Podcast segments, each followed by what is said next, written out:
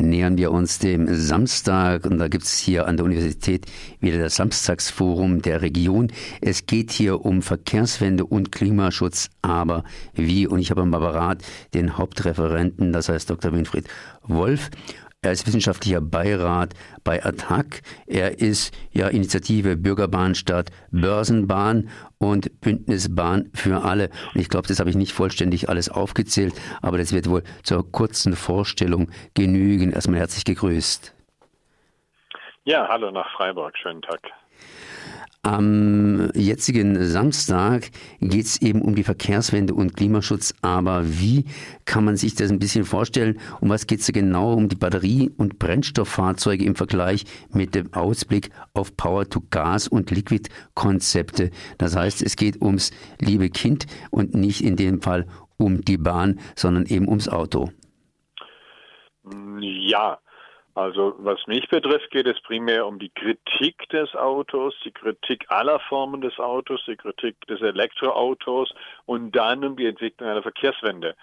Äh, ich glaube, dass diese rein technischen Diskussionen, Power to Gas und äh, Brennstoffzelle, je nach Sicht mein Ding sind. Ich glaube auch die Linke und die fortschrittlichen Umweltaktiven sollten nicht primär die Technikdiskussion führen, sondern die Kritik am Auto, egal ob Diesel, Benzin, Brennstoffzelle, Elektroauto, darlegen und darlegen, dass eine völlig andere Konzeption der Mobilität, zu Fuß, Fahrrad, öffentlicher Verkehr, dass das im Zentrum stehen muss und nicht irgendeine Form von Blechkasten dass das Individualverkehr äh, im Vergleich zum, ja, zum Kollektivverkehr, wie zum Beispiel Bahn?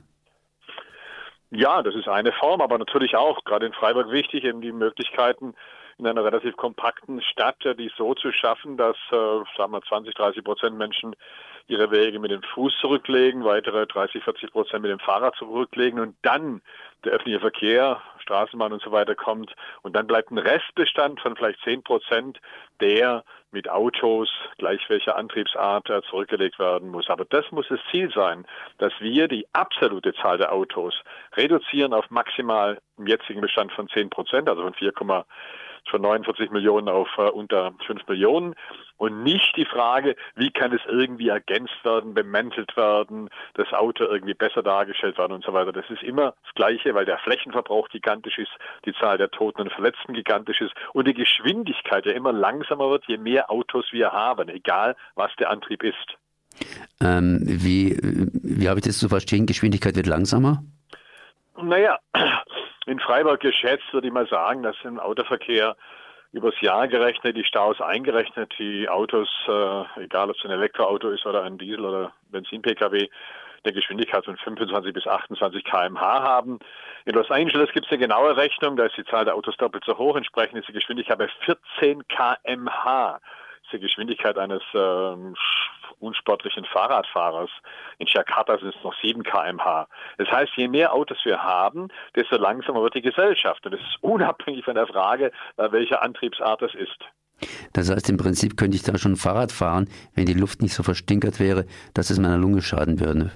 Ja, genau. Also man kann auch, also einmal die Luft verstinkert ist, äh, zweitens äh, die Feinstaubbelastung durch Reifenabrieb, was ja auch bei Brennstoffzelle oder bei äh, anderen Antriebsarten der Fall ist, nicht so belastet wäre.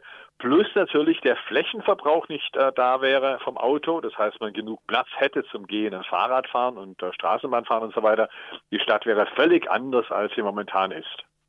Jetzt wird allerdings von der Politik augenblicklich Friday for Future und so weiter und so weiter entsprechende Konzepte des Autoverkehrs stark gefördert äh, mit Vergünstigungen beziehungsweise alles baut sich jetzt hier hin auf Batterie- und Brennstoffzellen getriebene Fahrzeuge.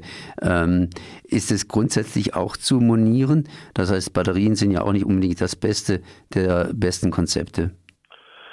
Ja, also erstmal ist die jetzige Form der ähm, Förderung der Elektroautos eine Form, bei der Elektroautos dazukommen zu den normalen Autos. Es ist ja keine Form zu sagen, wir deckeln die Zahl der Autos und dann ersetzen wir Diesel- und Benzin-PKWs durch Elektroautos, sondern es kommt dazu und sie kommen meistens als Zweit- und Drittfahrzeuge dazu von Leuten, Mittelstandsleuten, die einen Zweit- und Drittwagen kaufen und damit glauben, dass sie mit grünem Gewissen in die Stadt zum Einkaufen oder wie auch immer ins Grüne, in Kaiserstuhl fahren könnten.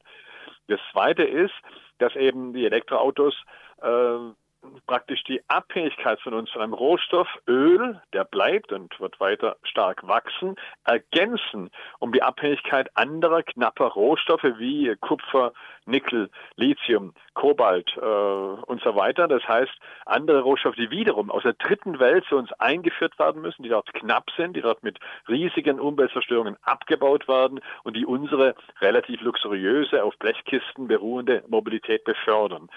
Wenn man dann weiter noch weiß, dass die Entsorgung dieser äh, Brennstoff dieser ähm, Batterien extrem aufwendig ist, fast nicht funktionieren wird, wenn man weiter weiß, dass gerade ein Auto in Österreich vor zwei Wochen zu Schrott gefahren wurde, gebrannt hat und sich eine Woche lang alle Schrottplätze in ganz Österreich geweigert haben, die Lithium-Ionen-Batterie zu ent entgegenzunehmen, weil sie einfach nicht wissen, was damit passiert, weil die eine Woche später explodieren kann und so weiter. Dann weiß man, dass man sich damit im Grunde Teufel mit dem Belzebub austreibt.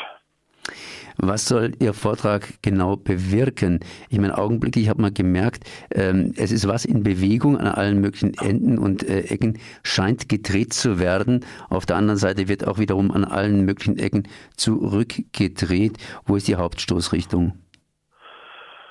Nee, zunächst äh, haben Sie recht. Es ist tatsächlich so, dass die Autoindustrie natürlich merkt, äh, dass äh, wir ganz gute Karten haben, dass sie merkt, dass die Leute äh, feststellen, wie sie verarscht worden sind mit der Dieselaffäre und mit der verlogenen Art, wie VW damit umgeht, dass in den USA 30 Milliarden Euro Strafgelder zahlen, aber uns die gleichen Autos, die in den USA nicht fahren dürfen, weitgehend weiter fahren und keine Strafe gezahlt werden muss. Das heißt, die nordamerikanischen Lungen sind eben viel sensibler als die europäischen Lungen, die vertragen all diese Schweinereien.